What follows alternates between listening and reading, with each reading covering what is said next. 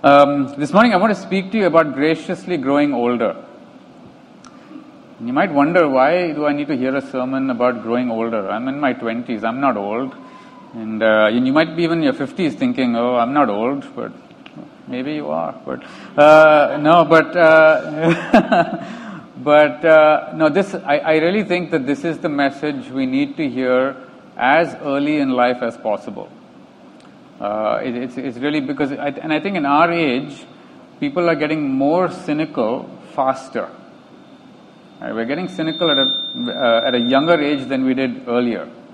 And so the question I want to ask today is how do you, uh, how does the grace of God help you grow older graciously, not cynically? Uh, there's an old uh, advertisement about 11 years ago. There was an advertisement uh, uh about it begins with this older man, and this older man is uh, getting younger as the ad progresses. And the narration goes like this Life should be the other way around. You should be born old. Spend, spend your first years resting. See your aches and pains disappear. Start working as the boss. Be under less pressure.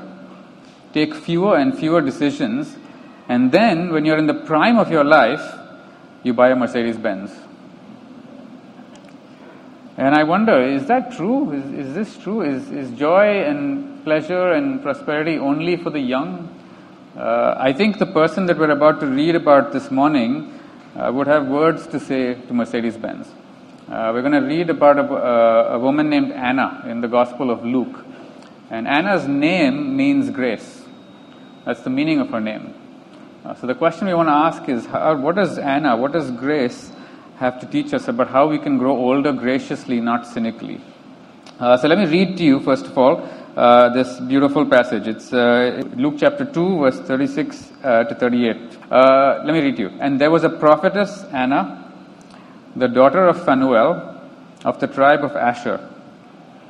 She was advanced in years, having lived with her husband seven years from when she was a virgin and then as a widow until she was 84. She did not depart from the temple, worshipping with fasting and prayer night and day. And coming up at that very hour, she began to give thanks to God and to speak of Him to all who were waiting for the redemption of Jerusalem. Now it's amazing, there's more than 84 years of her life that are summarized in these uh, handful of verses. And so the question I want to ask today is how, do, how can the grace of God help us grow older graciously, not cynically? I want to point out three things. The grace of God exposes us, uh, the grace of God equips us, and the grace of God enables us. Okay, so the grace of God exposes us, it equips us, it enables us. Uh, first of all, it exposes us. Anna exposes how we think about growing older. Uh, we don't often think well about aging. You know, uh, in, we live in a time where the young are celebrated and the elderly are tolerated. You know, you just kind of bear with them, and uh, and you don't want to grow old because you might lose that that uh, that life-giving youth. You know, uh, people complain about growing older and they're nostalgic about when they were younger. You know, every birthday, uh, every particularly every birthday of a decade comes with a consolation. Oh, don't worry, the 30s are the new 20s. Don't worry, the 40s are the new 30s. And you know, we're constantly consoling one another every birthday. Uh, the the in-room dining where I was staying at in the hotel, it has in the menu anti-aging juice, an anti-aging breakfast, right? Uh, uh, the global anti-aging industry was worth 63 billion dollars last year. It's going to be 100 billion dollars in another seven years. You know, and, I, and I, when I was younger, I remember that I couldn't wait to grow older. You know, because when I was a child, I wanted to grow older so that I could buy as much ice cream as I wanted without anybody telling me, no, you can't have more. So that I had more decision-making capacity. You know, but now that I'm older, you know, I, I wish I knew some of the things that I would be getting into.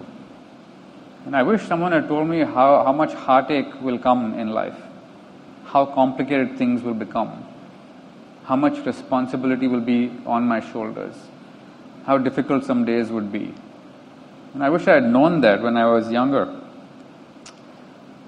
You know, we, we feel age is associated with things like weakness. You know, we're worried about our physical health. It's going to get weaker and weaker. You know, uh, a month ago I was prescribed these uh, reading glasses. I'm still getting used to them, but my eyesight is is uh, going. Uh, we we fear about losing independence. You know, we we might have to be a burden on somebody else, and that's that's a frightful thing. We think about whether am I going to get more grumpy as I grow older? You know, because as you grow older, the tongue has fewer filters. Just words just come out, and you don't care anymore what people think. Uh, you, you wonder about will there be more opportunity or limited opportunity? You know, life becomes more restricted. There's fewer places you can go, fewer things you can do. Worry about that. You wonder, am I going to get more irrational? Am I going to get more superstitious? Am I going to become like someone who says, don't eat this, don't eat that, you'll get this, you'll get that? You know, what's going to happen to my thinking? But the biggest question, am I going to grow old alone? Am I going to be alone when I'm older? Who's, who am I going to be living with? Relationships can get more, can feel more empty and distant. But you know, Anna exposes this bias. That growing old does not have to be a burden. Growing old can be a beautiful thing. And her life is a visible testimony that aging can be done graciously and hopefully and joyfully. And if you think about every Indian parent's dream, what is every Indian parent's dream? That my child should be uh, you know, educated, get married, have kids, settle down. Bas. That's it. That's all I want. Get married, have kids, settle down. Anna is every Indian parent's nightmare because she is single, she's widowed, she's childless, and she's a prophetess. That's not a real job. Not in the real world. She is every Indian parent's nightmare. And this is a woman that anyone in her society would look away from. But how beautiful that God, in His editorial decisions, chose this story to be included in the birth of Christ because He wants to put a spotlight on her. Because He wants to say to us that God sees all the people that we look away from. He looks at the overlooked. He sees the unseen. And I, I, I, I, think about it. You know, you, you might be, if you think about Anna's life situation, uh, in her day, to be a widow was to mean that your life is over. Socially, relationally, financially, and in every significant way, she's gone. She's done. A widow means you're nothing. In 21st century Mumbai, that might mean that somebody in, uh, has done something so stupid in their career that it's career suicide. It's over. And everyone would look at that person and say, There's no coming back for, the, for, for this person. There's no way they're getting back. That's the situation Anna was in as a widow. There's no way back. You're done. But what God is wanting, wanting to say is that, you know, He, he sees uh, the unseen and He's able to redeem the undeniable. Anna exemplifies how to grow older without getting cynical. You know, to be cynical is to be bitter with God and to be bitter with people, struggling to think that you can trust God and you can trust people. You kind of live with the posture where uh, you, you can't trust anyone. The only one I can trust is myself. Uh, and it's, uh, it, it's untrusting, it's suspicious, and you're ultimately alone. And C.S. Lewis once said that when life becomes difficult, the tendency is not to think that God does not exist. The tendency is to think that God exists, but this is what He's like. He's mean, he's, uh, he's deceitful in his motives, he's not to be trusted, he's like a child with a magnifying glass burning ants. And where are the ants? The tendency is to question God's goodness, not his existence. You get cynical. And if anyone has reason to be cynical, if anyone has reason to be cynical, it's Anna. She starts her life like a dream. She's married. Seven years married to this guy. And all of a sudden, without any explanation, without any warning, the thing that she put, put her hopes in is gone. If anyone has reason to be cynical, it's Anna. And you know, cynical cynicism, once it gets hold of you, uh, it's like a bitterness that courses through your veins. You know, and bitterness is the kind of thing that it, it uh, uh, you start. It, it's a self-inflicting wound. You know, you think you're angry with somebody else, but you're actually hurting yourself. You know, it's like a rattlesnake. You know, when rattlesnakes are cornered and they, they, they feel threatened, they start biting themselves. That's what cynicism is like. It feels like you're hurting someone else, but you're hurting yourself. It feels like you're protecting yourself, but you're actually hurting yourself. So Anna starts her life like a dream, but she faces this nightmare. But instead of becoming what you expect her to become, instead of becoming cynical, uh, she becomes hopeful and she becomes this visible display of somebody who can grow old graciously. Now, there's someone, someone else who grew old very cynically uh, and very famously, Sigmund Freud, uh, psych- the psychologist. And towards the end of his life, he wrote a letter to his uh, uh, to a priest actually, and he wrote this letter saying to the priest, "I have found little that is good about human beings on the whole. In my experience, most of them are trash. No matter whether they publicly subscribe to this or that ethical doctrine or to none at all." And Freud died friendless in broken fellowship with his own uh, peers and with his own followers. And Anna exposes our bias by saying, look, look, Anna lived better than Freud died. This visible super celebrity, Sigmund Freud, grows old cynically and dies uh, in isolation. But Anna, this invisible person, this nobody, that nobody would give value to, she grows up joyfully hopefully as a worshiper, and God sees her and sees her. So the first thing I want you to know, if you are in an Anna-like situation, if you are in an Anna-like situation where it, it, feels as if everyone looks at your situation and thinks this is over, there's no coming back from this, uh, and you feel in a, in a city like Mumbai, surrounded by millions, but you feel absolutely alone, I want you to know God sees you. God sees you. He sees the ones that nobody else wants to look at. And He's able to redeem the things that nobody thinks can be redeemed. So that's the first thing I want you to know. It exposes our bias about aging. So, uh, the second thing I want you to know the grace of God not only exposes us, it also equips us. Let me read to you from, uh, from verse 37. It says about Anna, she did not depart from the temple worshipping with fasting and prayer night and day. She did not depart from the temple, worshipping with fasting and prayer night and day. See, Anna is a prophetess. That means she knows God's word, she declares God's word, she trusts God's word. She's the daughter of Phanuel. Phanuel means the face of God. And she's a living example of David's longing in the Psalms. In, in the Psalms, David longs and says, One thing I ask of the Lord, this is what I seek, that I may dwell in the house of the Lord all the days of my life, to gaze upon the beauty of the Lord and to seek him in his temple. So David's longing is poetic, but Anna's is a living, literal expression of that longing. This is, that is actually her life. She does not depart from the temple. Uh, she's worshipping with fasting and prayer night and day, just like David longed for. Anna is living like that. And there's two things I want you to see about how God's grace equips us. It equips us to be devoted to God's people, it equips us to be devoted to God's glory. So, God's grace equips us to be devoted to God's people and devoted to God's glory.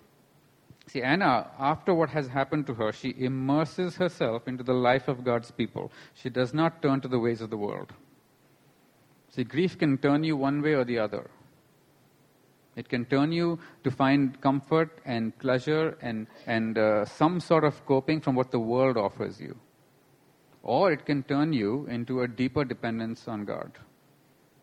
When you're cynical, you look for your own coping mechanisms. But as a worshiper, even in grief, you will turn to the only one you know who can heal you. Anna does that. She does not depart from the temple. Now, in the 21st century, the temple is no longer a physical place. We're meeting in WeWork Right? The, the temple is no longer a physical place. The temple is a physical people. It's a physical people. That's why in Ephesians, Paul says, In him the whole building is joined together and rises to become a holy temple in the Lord. He's talking about you and me. And he says, And in him you too are being built together to become a dwelling in which God lives by his Spirit. God's people are God's temple. So to be like Anna in the 21st century in this new covenant is to be devoted to God's people. You know, the, the tallest trees in the world are uh, the Northern California redwoods. And uh, they're probably as tall as this building, if not taller. Some of the, tall, the tallest trees are as tall as this building, if not taller. And you would think, you would think that the tallest trees in the world would have what? The deepest roots in the world. Right? They're, if, if they're so tall, obviously their roots must go really deep. But the Northern California redwoods have roots that go down just three to five feet deep. But they spread hundreds of feet wide in every direction. And their roots are intertwined with the roots of other Northern California redwoods. So that these Northern California redwoods are intertwined with one another to stabilize each other and to share nutrients with each other. That's what they do. The tallest trees in the world don't have the deepest roots, they have the widest roots. They're so deeply connected. They stabilize one another and they share nutrients with one another. What a beautiful picture of what God's people should be. And this is Paul's prayer in the Ephesians. He says, I pray that you, being rooted and established in love, will have power together with all the Lord's holy people to grasp how wide and long and high and deep is the love of God, and to know this love that surpasses knowledge, so that you will be filled to the measure with all the fullness of God. That's a prayer. That's a prayer. This knowledge, it, it takes the power of God to understand the love of God. And the power of God is best experienced with the power of God's people. So the question I want to ask you is how devoted are you to God's people? Are you devoted to God's people? And a city like Mumbai, you can be devoted to your career and it can cost you devotion to God's people. So I want to ask you, how devoted are you to God's people? If you, I, I, don't, I don't want to undermine our careers. Our careers are important. But sometimes our careers can actually fuel cynicism more than worship. And it's in being devoted to God's people that we grow in worship and we grow in capacity for our careers. We can give from what we receive from God's people.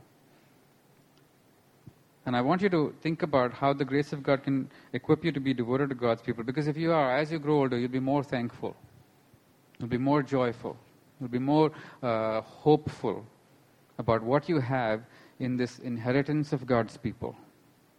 And if you feel rich with people, you'll have less desire to be controlled by the, uh, all the lights and the sounds of the world, those passing glories. This glory will be so beautiful to you. That's the first thing. God's grace equips us to grow old graciously by devoting us to God's people, but it also equips us to be devoted to God's glory. See, Anna is a worshiper. She turns to God instead of turning on Him. Christ says the bad thing has happened, but she doesn't uh, blame God. She turns to Him. She depends on Him. And look at her life. She's, she's fasting and praying night and day. She's fasting and praying. This is a disciplined life. This is a self controlled life. This is a life of, of incredible self control. Now, when I was a, when I was a student uh, going to college and things like that, they would tell me, you know, religion is just all about thought control. You know, all this Christianity stuff, it's all, it's all thought control. You know, and I, I, I think now, you know, what is an instrument of thought control? This, this is an instrument of thought control. No, but God's grace is an instrument of self control. This takes authority over you. God's grace gives you authority over yourself. You have power over yourself. That's what God's grace does. That's what Anna is living like. And it's an expression of worship. So, and I want to give you a, a, a kind of a, uh, description of worship. I don't like the word definition, but it's a description of worship. One of the many ways to de- describe worship. Worship is a holy fascination with God's glory. It is the desire for God's value to be of uh, the highest worth in your heart and in the lives of everyone around you. You just want God to, God's worth to be seen, to be recognized, and for everything to be ordered around His worth. And every other glory is, uh, has no competition with God's glory and no comparison to God's glory in the heart of a worshiper. A worshiper is, is, has, has a holy fascination with God's glory. I want God to get the spotlight. I want the entire spotlight to be on what He's like. Nothing else can compete with it, nothing else can compare with it. And I want to give you, give you a sign of uh, what these other things are that, that, that, are, that can be com- competition and comparison. So you think about Anna, right? Anna's life, uh, she's a widow, uh, she doesn't have descendants, no success, no fame. Uh, and you think about all these things that we desire marriage, children, uh, success, fame, beauty, intelligence, uh, glowing Instagram account. These are all that these are all things that Paul Tripp, the author, he, he says these are all things that have something called sign glory. Sign glory. Which means that they are like the, they have the glory of a sign, right? You, so they draw you in because they're beautiful, they're attractive, and they're desirable, so you want them but their glory is not in, in themselves. They're actually pointing to a greater glory. They're actually, their purpose is to be signs. So these things are not designed to satisfy us. They're designed to point us to the one who can satisfy us. So they draw you in, but then they point you there. See, look, that, that's, that, that's, that's who made me. Look at him. He's, he's the one of great glory. And Anna never enjoyed the sign glories of life. Know, but the, uh, the problem with us as human beings is that we've taken these signs and we've turned them into substitutes. I just want the marriage. I just want the children. I just want the success. I just want the fame. And I don't need the thing that it's pointing to. If I have this, that's enough. I'm done. I don't need that. And we devote our lives, we make sacrifices for these substitutes. And that's our problem. But you think about Anna. Anna never enjoyed the sign glories of this life. She never enjoyed the marriage, the, uh, the children, or the success, or anything like that. Oh, but she tasted the greater glory. She knew that greater glory. She's in the temple day by, day by day, night after day, and she knows the one to whom all of these things point, the one who made all these things. So even if she doesn't have the signs, she has the real glory. You know, and you, you may be, your life may be like that. You may not have the sign glories, you know, but all you need to do is to taste the true glory of God, is to go into your room, close the door, and invite God to make his face shine upon you. And he will fill your room and turn it into a temple. Because God's glory is easily accessible. It's given to us. It's offered to us. All these other glories, you have to work hard for them. But this glory that Anna enjoys day after day, night after night, is something that's freely given to us, freely given to us. The cynic will always and easily turn against God instead of turning to Him, but the worshiper will always turn to God, no matter how difficult or despairing it is. You know, and I think about uh, the, the, the Bible writers. The Bible writers are just full of broken-hearted worshippers, broken-hearted worshippers, not superficial hallelujahs. Right? Their, their psalms are written with tear-stained faces, not forced smiles and grin and bear it spirits. These are real songs that come out of real chaos. And we need to we need to know what this is. This, this is true about the Bible. And uh, let me let me let me give you a, picture of this. There's a beautiful painting called "A Hopeless Dawn" uh, by Frank Bramley. I've asked uh, for it to be displayed here. Let me see if it can. Oh, there you go.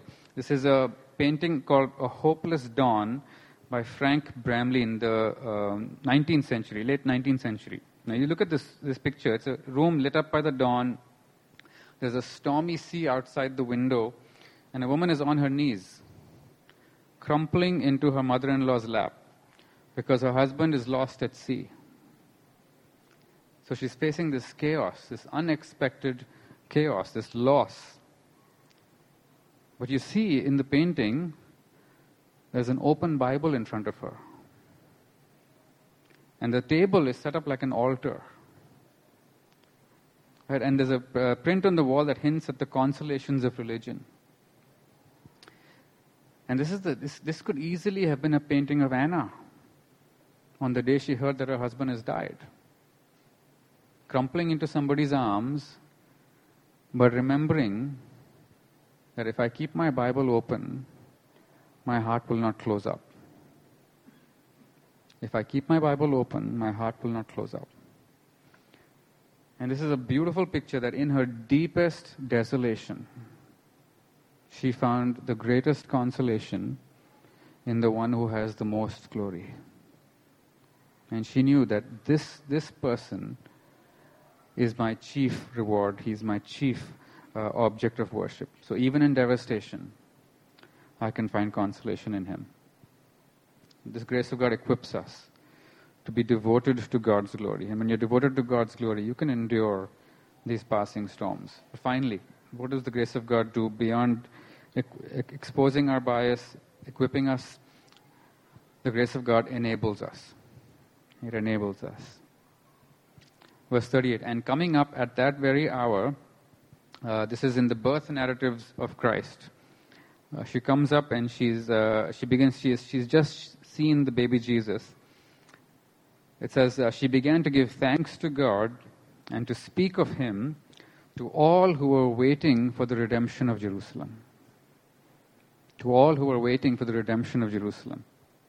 Ultimately, Anna's graciousness comes from her confidence in God's redemptive power. That is the root of it. Anna believes in redemption. She believes in a redeemer. Anna's a prophetess.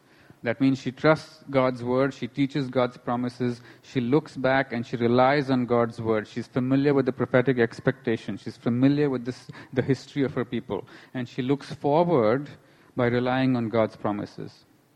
So she looks back at God's word and she looks forward by relying on God's promises. So, what do we see when we look back? If you look back, we know that God's creation, God's world, began as, a as God's dream. So even God's life began as a dream. God's uh, relationship with us began as a dream, a garden with people, beautiful relationship. And what began as a dream very quickly turned into a nightmare. Because the people that he trusted broke his trust, turned away from him, trusted a deceiver instead of trusting him and suddenly God's world turns into a nightmare. God's dream turns into a nightmare. If anyone has the right to be cynical, if anyone has the right to be cynical, it is God. To say to us, I trusted you, and you turned your back on me. Now I will turn my back on you. If anyone has the right to say that, it is God. But Anna is a prophetess, and she knows that our God is gracious, compassionate, slow to anger, and abounding in steadfast love. When he faces betrayal, he thinks of plan B. How can I redeem this? So he promises us a redeemer. And Anna has laid her eyes on the Redeemer. She has seen the fulfillment of God's promises. For all these centuries, God promised the Redeemer, and now she's seeing him with her own eyes. And I want you to know see, our confidence in redemption should be greater than Anna's confidence in redemption.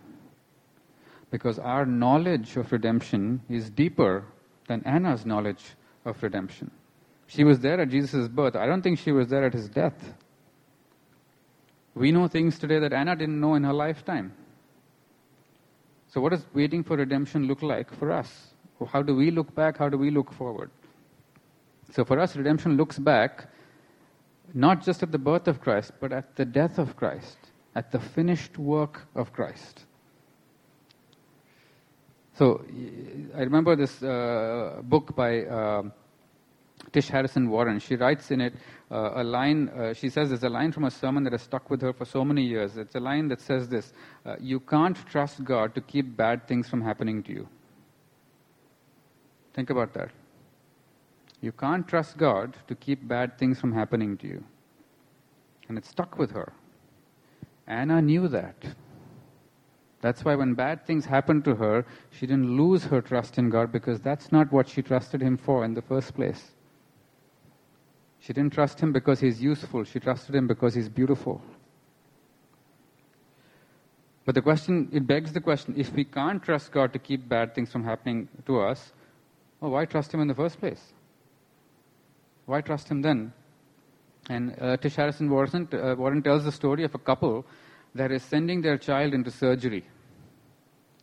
And they're talking about this before the surgery, and they say to one another, uh, she says to her husband, We have to decide right now whether God is good or not. We can't wait for the surgery to finish before we decide whether God is good or not. We have to decide right now whether God is good or not, because if we don't, we will forever keep God on trial. And you know what she's doing instinctively? She's recognizing that we don't measure God's goodness by what happens to us. We measure God's goodness by what happened to Jesus. We look back and we see that God did not protect himself from bad things happening to him. God did not protect Jesus from bad things happening to him. That is the only reason you can trust God. So let's not measure God's goodness by what happens to us. We'll become cynical. Let's measure God's goodness by what happened to Jesus, and we will become worshippers because He did that for us. And I want you to know of all of the things. I know I, I, want you to say. I want to say something that might be abrasive, but I want you to hear it. I, I want you to think. I want you to know that what you think is the worst thing that happened to you, may not be the worst thing that happened to you. The worst thing that could happen to you already happened to Jesus. He was forsaken. And he was forsaken so that that worst thing, whatever happens to you, whatever bad things may happen to you, this one thing will never happen to you. You will never be forsaken. You will never be abandoned. You know that in your heart. You will never become cynical. You will always be a worshiper, no matter what happens to you. And I knew this. So let's define God's goodness by what happened to Jesus, looking back at the finished work of Christ. But we also look forward to the return of Christ. Anna was waiting. She saw the fulfillment of her waiting. We are waiting and we will also see the fulfillment of our waiting.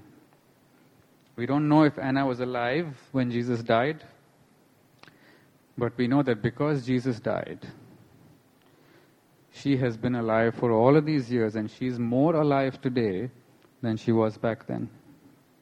And I wonder sometimes what it would have been like for Anna. I mean, she, if you think about the time, she meets Jesus as a baby, Maybe a few years later she passes away and then she sees Jesus in glory. It must have been such a bizarre experience. Like, I just saw you as a baby and now look at you, Lord of the universe. But she is more alive now than she's ever been before. And I wonder what she would have thought when Jesus told her, You know, I, I told you a story in the Bible. The whole world has read about you. Maybe there's a church in Mumbai also that heard your story. Can you imagine what she must have felt like? Feeling invisible all these years and being honored in this way? Can you imagine? See, her waiting has already been gratified. And one day, your waiting will be gratified in more ways than you can imagine. That's why Paul says, And you also were included in Christ when you heard the message of truth, the gospel of your salvation. When you believed, you were marked in him with a seal, the promised Holy Spirit, who is a deposit guaranteeing your inheritance until the redemption of those who are God's possession to the praise of his glory. You are God's possession.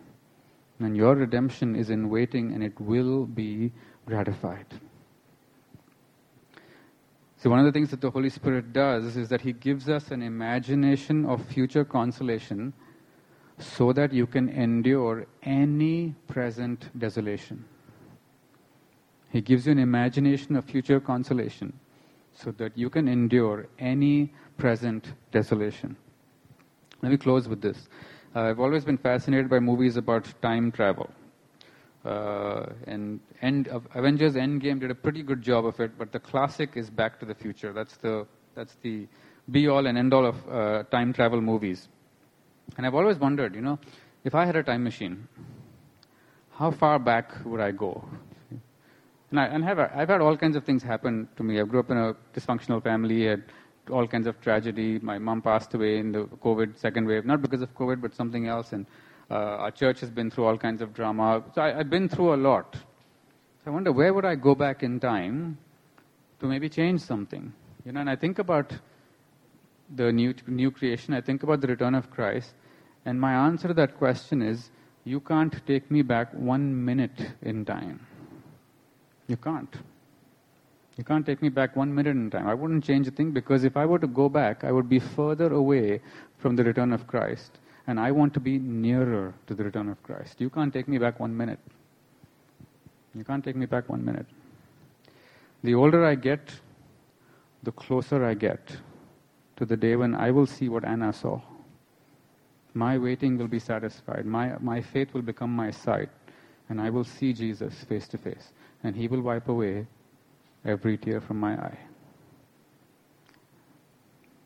And my prayer for you, ultimately, that is the, that is the secret of growing older graciously.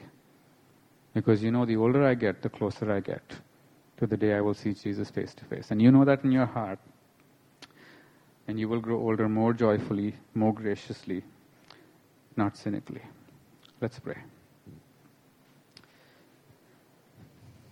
Father, we uh, look to you, Lord, with